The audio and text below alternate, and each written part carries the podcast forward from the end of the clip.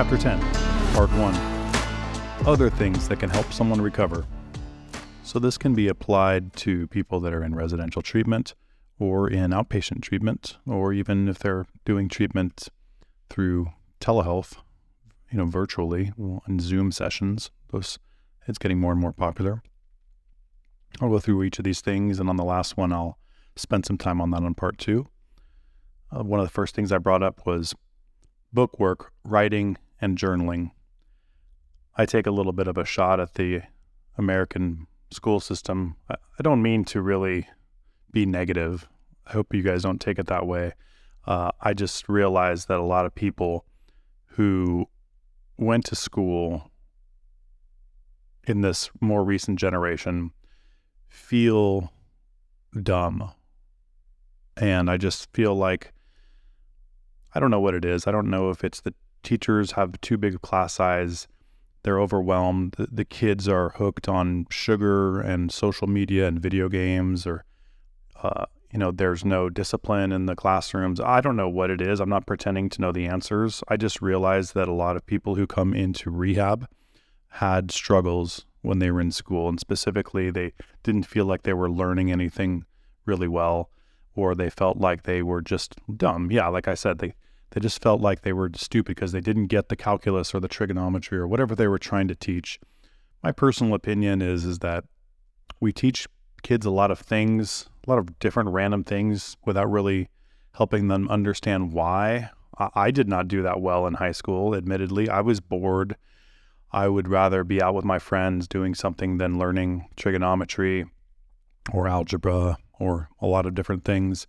It just it just didn't resonate with me. There were some teachers that I liked and when a teacher was passionate about their subject, it really didn't matter what the subject was. I took an interest in it and I got it and um and I might have not gotten an A necessarily, but I enjoyed the class. I enjoyed the learning. To me, it was a it was a process where I was present for it. So I would imagine that it has something to do with energy and passion, probably more than anything, coming from not only the teachers but the administration. And I know that parents who send their their children to maybe private schools or maybe they live in a, a really nice area and the public schools are really nice. The common denominator seems to be that the teachers and the administration are very involved and they're taking their jobs very seriously and they, they want to uphold a standard and and that that seems to benefit the children. So anyway, I'll say that's all I want to say about that. Not, I'm not trying to write a book about the American school system, um, but I will say that book work, writing, and journaling can be re- very effective for someone who is trying to process their life, which is what you do when you're going through addiction treatment. You're you're processing incidents in the past, and you're going through them. And you know, it's interesting to see your words in writing. I don't know if you guys ever have this experience, but sometimes if I do a journaling exercise, it's almost like I sit down and I just start writing without even thinking about it. And then I sit and look at the page and realize what I've written, that it came from me. And it's almost like I'm reading it as if a stranger wrote it. It's like, wow, that, that just came out of me. That's, that was really interesting. And I think there's a lot of merit to that, to, to writing things down, to answering questions, reflecting, uh, having reflect, reflections and writing those reflections down, uh, there's merit to that. I also mentioned camaraderie, uh, and that is really important for mental health in general, from what I have noticed. That when someone feels isolated and not part of a group, they feel like no one understands them. That is a detriment to someone's mental health. If they feel like they're included in a group and a part of it, they feel better. And this can be all kinds of groups. It doesn't matter. It can be sports, it can be playing musical instruments. You could be part of the Japanese anime fan club. Uh, you know, it doesn't matter. None of these things matter. All it means is that you have something in common with other people.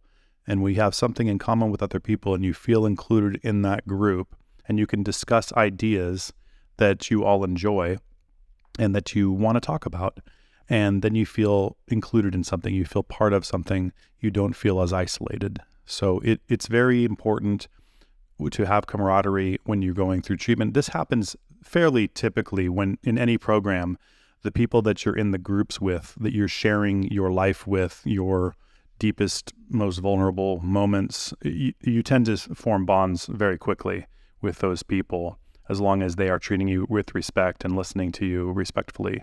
So that is something you always want to make sure is happening, as well as the staff should be having similar bonds, of course, of a professional manner with their clientele. You should not feel like in rehab that you and all the clients are on one team and the person leading the group or the staff member or the clinician is on another team.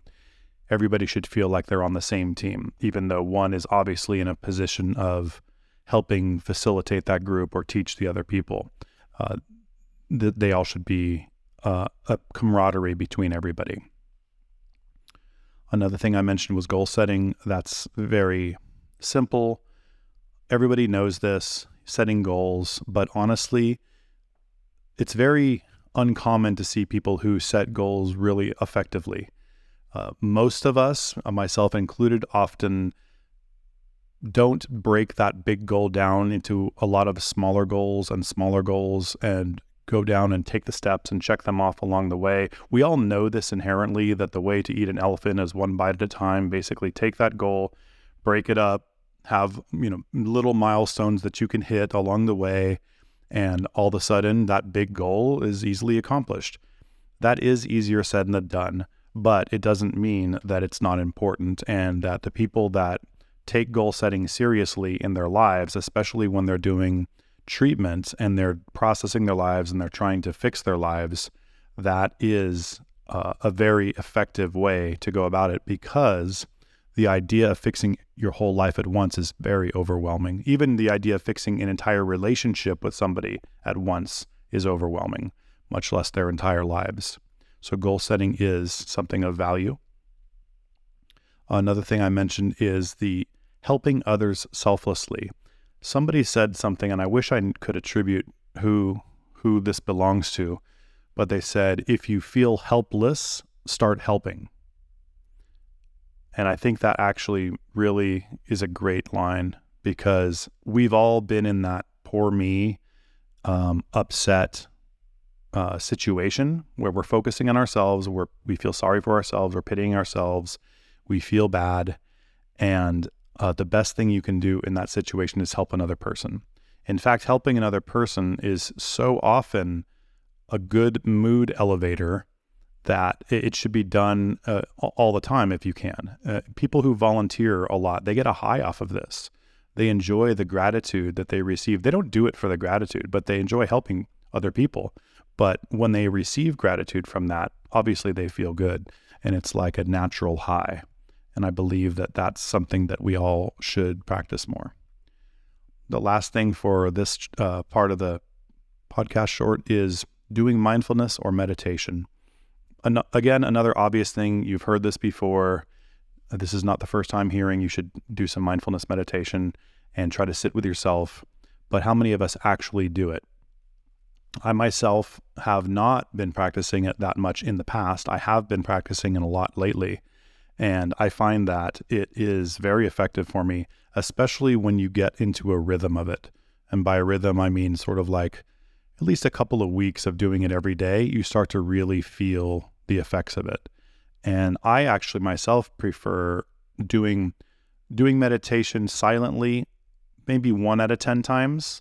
I do enjoy it once in a while, but I usually like a guided meditation and it's super easy for me. I just put in earphones and listen to a YouTube. There's a, so many good ones on YouTube of 10 to 30 minutes and you really just I just sit up and I close my eyes and I and I check out and I and I just allow the voice to guide me.